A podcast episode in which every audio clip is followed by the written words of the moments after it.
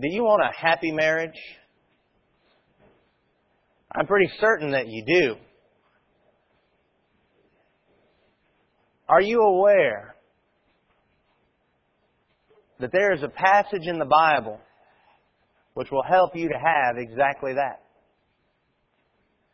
There is a passage in the Bible that if you follow it, you will have all those things we just sang about in that song, where love is in the home. You'll have joy and peace and bliss. There is a passage in the Bible that if you follow it, your wives will never ever again accuse you men of not loving them. There's a passage in the Bible that if you follow it, ladies, your husbands will never ever again accuse you of not supporting or respecting them. If you follow this passage, your wives will never again accuse you of being irresponsible. If you follow this passage, your husband will never ever again accuse you of being a nag. If you follow this passage, your wives will never have problems submitting to your authority. And if you follow this passage, your husbands will never ever again lord their authority over you. Do you know what passage I'm talking about? There are all kinds of passages in the Bible that talk about marriage, passages that we've studied, lessons that we've learned about being husbands and about being wives. We might think about Ephesians chapter 5 or Colossians chapter 3, but that's not the passage.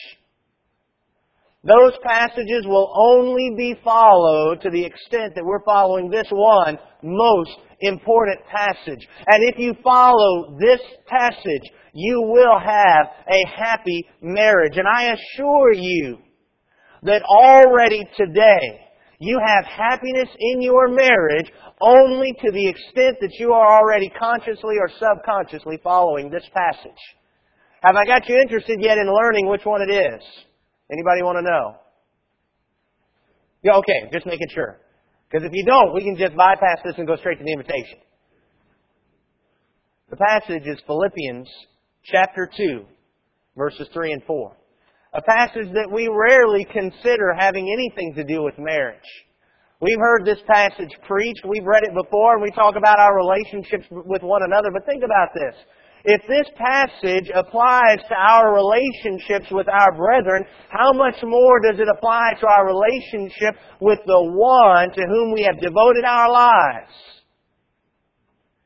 Philippians chapter 2 verses 3 and 4 says to us, Do nothing from selfishness or empty conceit, but with humility of mind regard one another as more important than yourselves, and do not merely look out for your own personal interests, but also for the interests of others. We may ask, how does this apply to marriage? Well, we begin by noticing that it tells us do nothing from selfishness or empty conceit. We should do nothing from selfishness or empty conceit within this congregation. How much more should we do nothing from selfishness or empty conceit within our marriages? If you look up what this term means, we find that the idea of selfishness and empty conceit is the idea of politicking. The idea of manipulating to put one's own self forward as trying to demonstrate that my ideas are the ones that are important, that what I want are the things that are good, that I am the one who is most important in this relationship. I am the one who is providing more. And how often in marriages do we violate this principle? He says, do nothing from selfishness or empty conceit. We violate this principle when we come home and we begin to argue about who had the worst day or who had to work harder. We begin to argue about who ought to do what tonight because of what we did today. We're violating this principle. When we argue about who provides more within the family or whose role is more important, we're violating this principle. Interestingly, this principle is sometimes violated not as the husband and wife talk to one another, but as they talk to other people. As the husband goes to his friends and he points out to them all of his wife's latest problems. and all of the things she does to irritate him. As the wife goes to her girlfriends and points out all the things that the husband's been doing wrong, no doubt we'll often say, hey, I know. I know I'm not perfect and I don't do everything right. But let me tell you what my spouse did. What's the point behind that statement?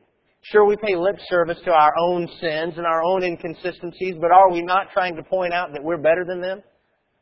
Politicking and putting ourselves forward. How often with our children do we want to put ourselves forward as the parent who really loves them, who really looks out for them? And we start arguing back and forth in the marriage, politicking, maneuvering, working from selfishness and empty conceit. Paul says, do nothing from these attitudes.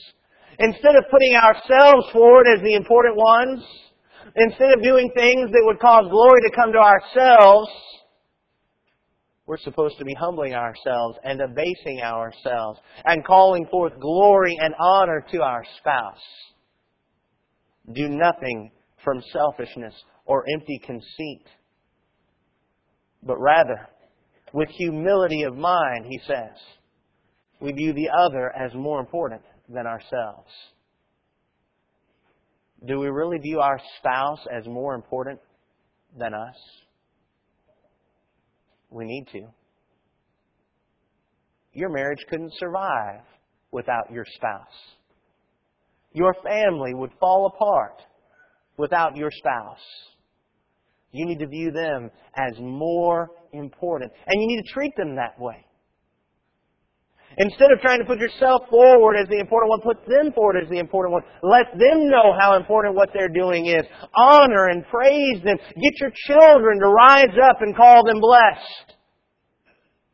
Demonstrate how important they are and how important what they do in your life and in your family is. Let them know.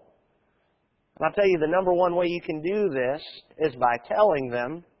The number two is by telling others in their presence and in their absence. Far from complaining and condemning our spouses to others about all the things they're doing wrong, we need to be talking to others about all the things our spouse does right. Honoring and praising them, even when they're not there. Defending them, even when others would speak against them. We need to praise and honor. We need to view them as important. They are more important than we are. And one of the best ways that you can do that is by showing interest in their interest, which brings us to Paul's third point. As he says that we need to not merely focus on our own personal interests, but also on the interests of others. We need to focus on our spouse's interests. We need to look at what's important to them. What do they like doing? What do they enjoy? What are they passionate about? Instead of trying to mold them to be like us and like what we like, we should look out for them and their interests. What do they need? What are their concerns? We need to focus on that. If your husband likes fish, likes to go fishing, then learn about fishing and go fishing. Your wife likes to garden, then go out and get a tiller and put out a garden. Plant some tomatoes. Find out what it is that your spouse is interested in. Of course, here's the problem. And that is, is that they're different from us, right? And sometimes we just can't fathom why on earth would anybody be interested in this. I mean, there's all kinds of things that folks are interested in, and it just it just baffles my mind. I mean, Phil likes golf. I mean, how, how do you? How can you? I think Jimmy does too. I don't get it. I don't understand. Of course, I know most of you wives don't get it either, do you? I don't, I don't understand it.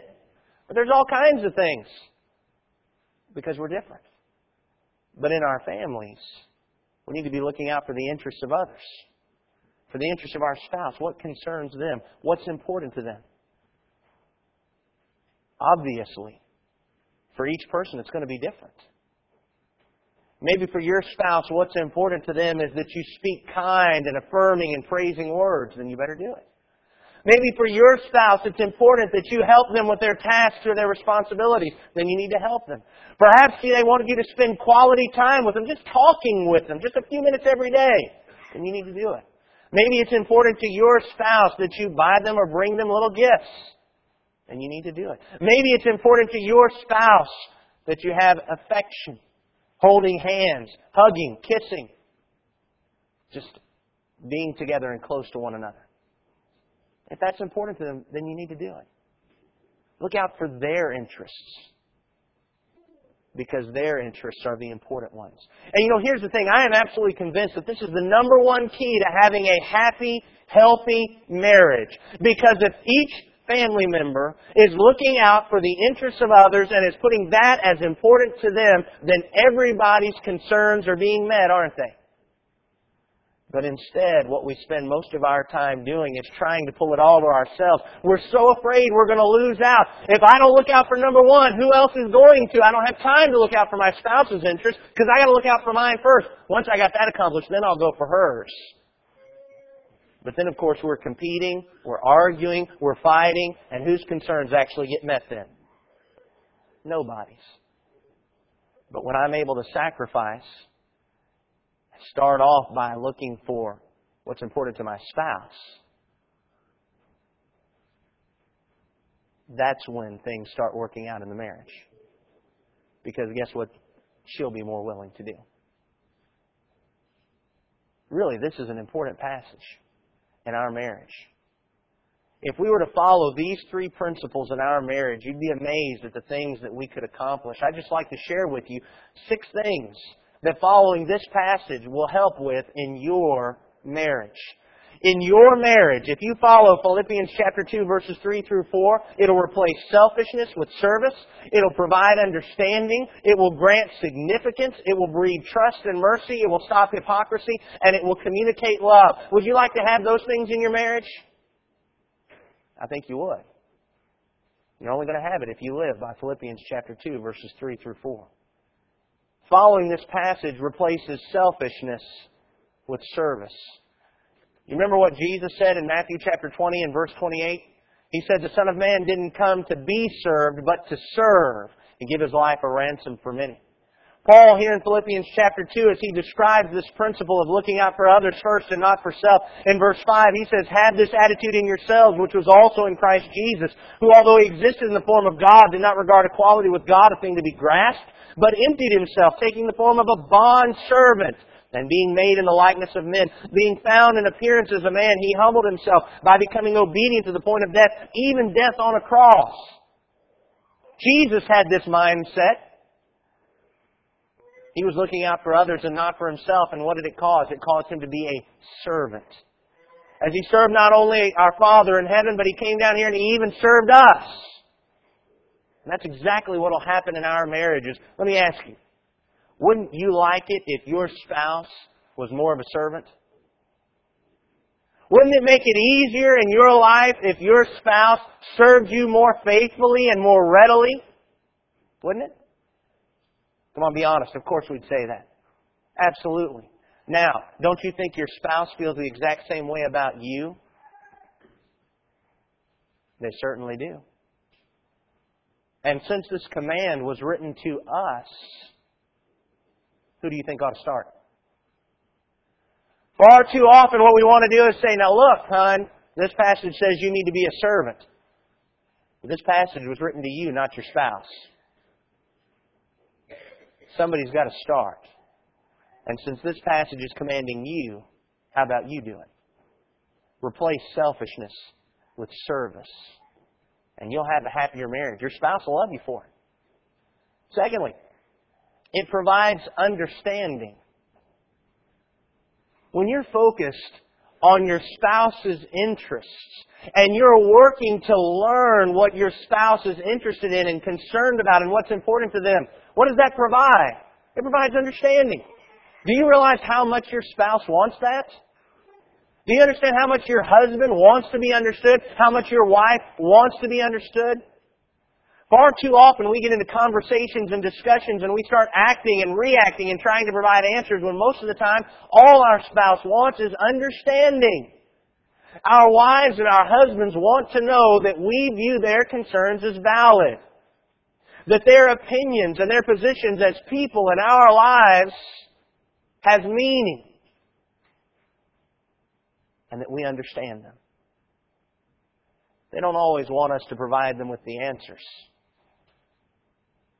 They just want to know that we've taken them into consideration. And we understand why they feel the way they do. Even if we don't always agree.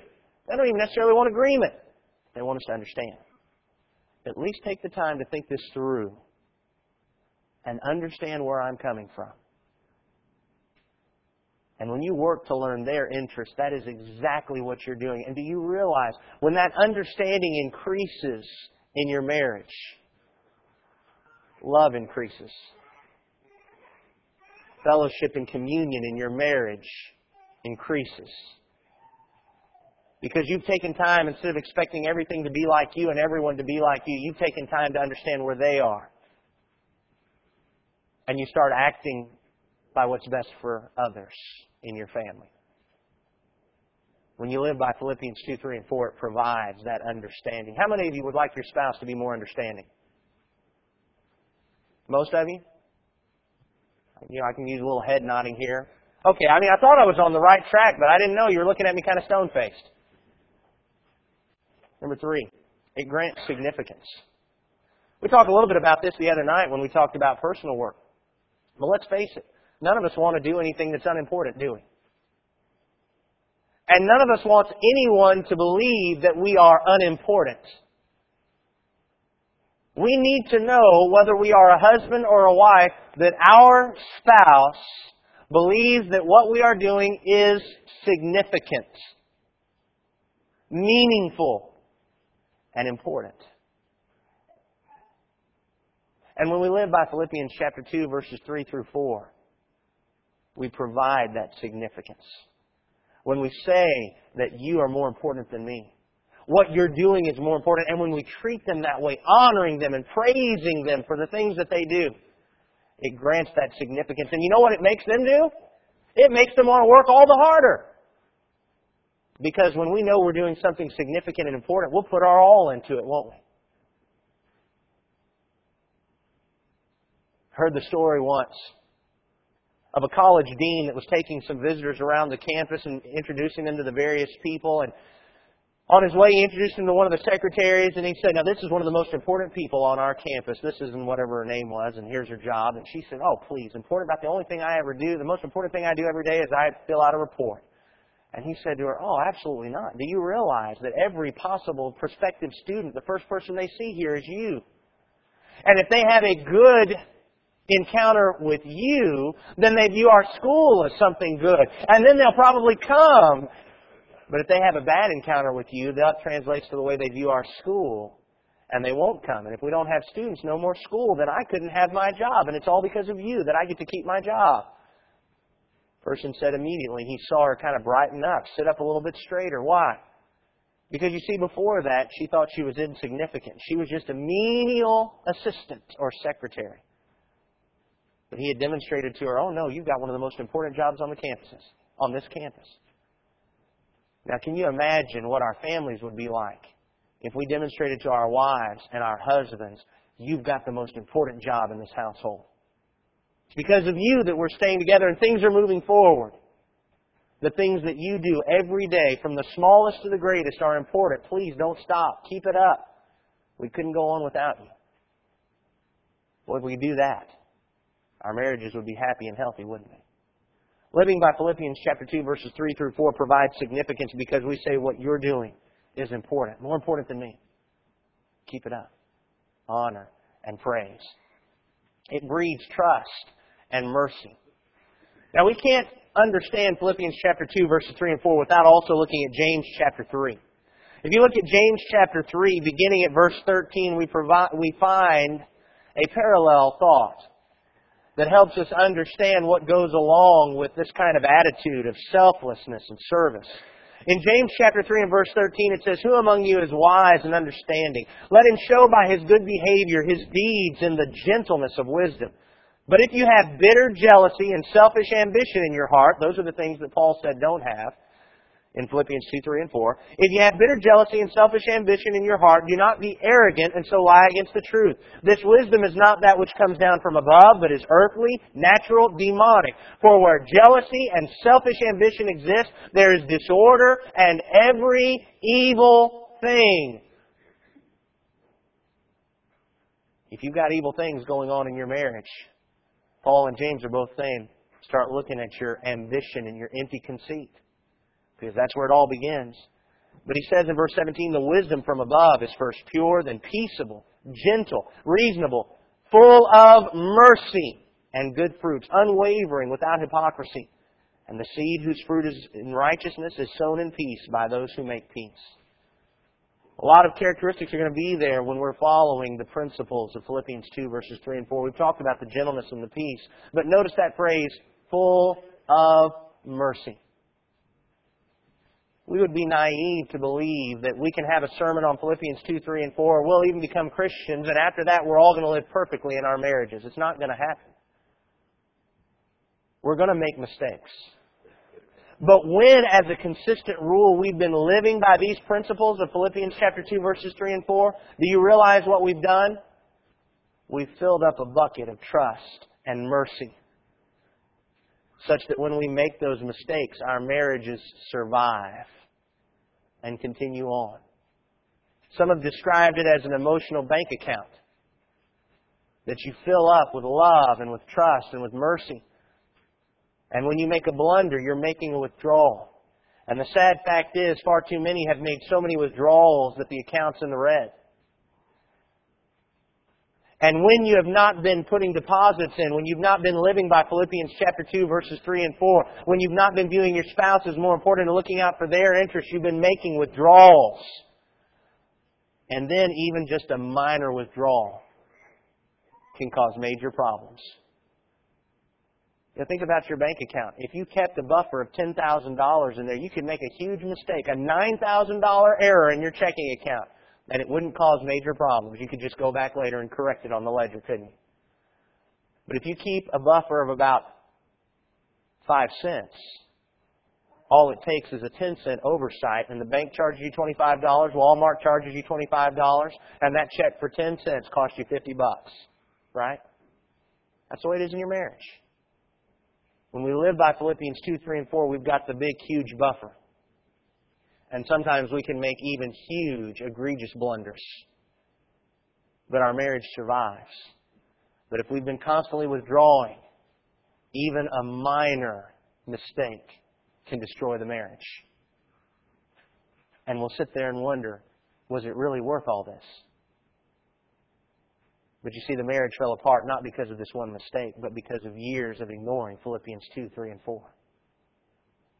But when we live by it, it builds that bucket up. It builds that account up. And it breeds trust and mercy to help us make it through the difficult times within our marriage. Continuing on, we find out that it stops hypocrisy. There in James chapter 3, verse 17, it pointed out that this wisdom is without hypocrisy. It means that we'll no longer live as hypocrites, saying one thing, doing another.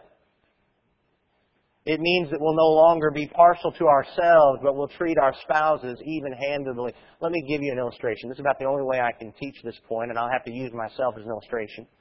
Marie and I have been married for about nine years, just a little bit over than that. And for the great majority of our marriage, I'm the one that handles the finances. I pay the bills and balance the checkbook, and I'm the one who decides where we're going to spend money and where we're not. And you know, we had been married about a year, and I discovered that Marita was just always mad at me because we never had any money. But you see, the real issue wasn't that we never had any money. The real issue was, is that whenever I viewed something as important and thought that we needed it, I was in control of the checkbook. I'd go buy it. But whenever she thought something was important, if she couldn't convince me of it being important, I said, hey, that's a waste of money. And we didn't have money to waste. And so I'd say no. And so, of course, I would get my running shoes, but her dress shoes that uh, you know she's got some that that she's had for about five or six years now since she was uh, you know back then since she'd been in high school and they were kind of falling apart. Well, hey, hon, you know we don't have money to waste. That was that's pretty hypocritical, wasn't it? Yeah, not dealing even-handedly because I'm looking at what's important to me, not what's important to her. But when we live by Philippians chapter two verses three and four, we're much more even-handed impartial. And it stops the hypocrisy. That's not to say that Maria and I just go around spending money now no matter what one of us wants. But it says we can stay on a much more even keel with checks and balances. And that can happen in so many different aspects of your relationship. It stops the hypocrisy and the partiality because why? Because I'm not looking out for me anymore. I'm looking out for you. I'm looking out for my spouse. And finally, it communicates love clearly. One of the most amazing things is to talk to a married couple and to hear one of them say, I just think my husband doesn't love me anymore. I just think my wife doesn't love me anymore. And then you talk to the other one and say, I, you know, I don't understand it. I, I tell her I love her all the time. I do this. I do that. I, I don't understand it. I'm always, I mean, I clean house for him every day. I'm always doing this. I'm always, I don't understand how he can say, I don't love him anymore. One of the problems is, is because we communicate love differently. We are different people. And there can be a person that you tell them you love them all day long, but that doesn't register with them. And at the end of the day, they say, you know, you, you say you love me, but I just don't think you love me anymore. But when I'm taking the time to understand my spouse, when I'm taking the time to look out for her interests, what am I going to do? I'm going to find out what's important to her. And then I'm going to start doing that. And when I start doing what is important for my spouse, guess what she now understands? I love her.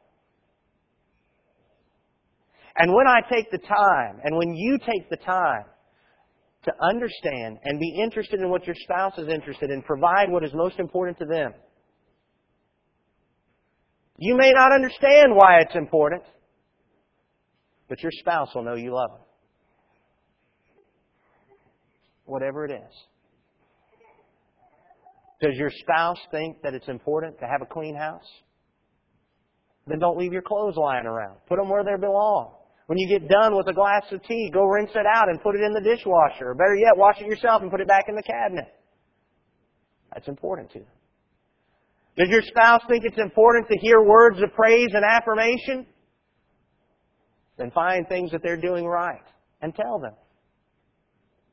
And let them know that you just think they're awesome. Does your spouse think that it's important to have help when they're doing their jobs and they're do- then get out there and help them. Find what it is that's important to them. That's what Paul said. View their interests as important. And your spouse will then know that you love them. Now this is going to be difficult because since we have different backgrounds, we do this differently. But when you view your spouse as more important, what will you do? You'll learn it and you'll live by it. In conclusion, we need to know two things you must never do with this passage. The first thing is you must never use it to manipulate. I'll get it out here a second. Manipulate your spouse. Oh, it's so easy to look at Philippians 2, 3, and 4 and use it as a technique. Oh, well, today I'm going to pretend like I think my spouse is really, really important so I can get what I want. Who are you still thinking is really important? So. And you know what? Your spouse is smart enough to figure that out. And far from helping you in your marriage, it will destroy your marriage. It'll drive an even deeper wedge. Don't try it as a manipulative tool or a technique. But let me be clear. If you realize today I have not been living by Philippians chapter 2 verses 3 and 4, I've been selfish and self-centered and viewing myself as more important, looking out for my needs, and you decide to repent from your sin and change, at first, your spouse will think you're being manipulative. And it's going to take just consistency in deciding to just continue on doing what you're supposed to, no matter what your spouse thinks about it. But in time, in time, your spouse will understand. He really means this. She really means it. But if after just a couple of days of attempting this, your spouse still thinks you're manipulating you, manipulating them, and you quit, all you've done is sealed in their minds. Yep, just another ploy. Don't use it as a manipulative tool. Number two, don't use it to attack your spouse's behavior. Y'all don't know this, but I've been seeing some of you as we go through this sermon. I make a point and you reach over and, huh? Have some of you been doing that? I know you have. Don't do that. You need to be jabbing yourself. You need to be looking at yourself, not attacking your spouse's behavior. Because remember, who's this passage written to? Passage wasn't written to your spouse, it was written to you. I haven't been talking to your husband and your wife. I've been talking to you. You need to live by Philippians chapter 2, verses 3 and 4. No matter what your spouse is doing. Don't go home and attack them and say, hey, you need to be more of a servant. You're being too selfish. Because every time we're doing that, all we're proclaiming is our own selfishness. If we're going to live by this verse, on your way home today, instead of talking about what your spouse needed to hear, you'll let your spouse know, I'm really sorry that I've been such a louse. And I'll quit being so selfish. Help me to serve you better. What's important? What do you need me to do? And start doing it. Don't use it to attack your spouse. Philippians chapter 2, verses 3 and 4. Do nothing from selfishness or empty conceit, but with humility of mind, let each of you regard one another as more important than himself. Do not merely look out for your own personal interests, but also for the interests of others. This is the most important Bible passage in your marriage. If you follow it, I guarantee you, you will have happy, healthy marriages. Hold on. Wait a minute. Y'all are missing this most important point, pulling out your songbooks. If you follow this passage, you will have happy and healthy marriages. I guarantee it. Not because I'm an expert at marriage. You can ask Marita. I am not. And I don't follow this passage very well all the time. But I guarantee you, you'll have a happier, healthier marriage because God is an expert on marriage.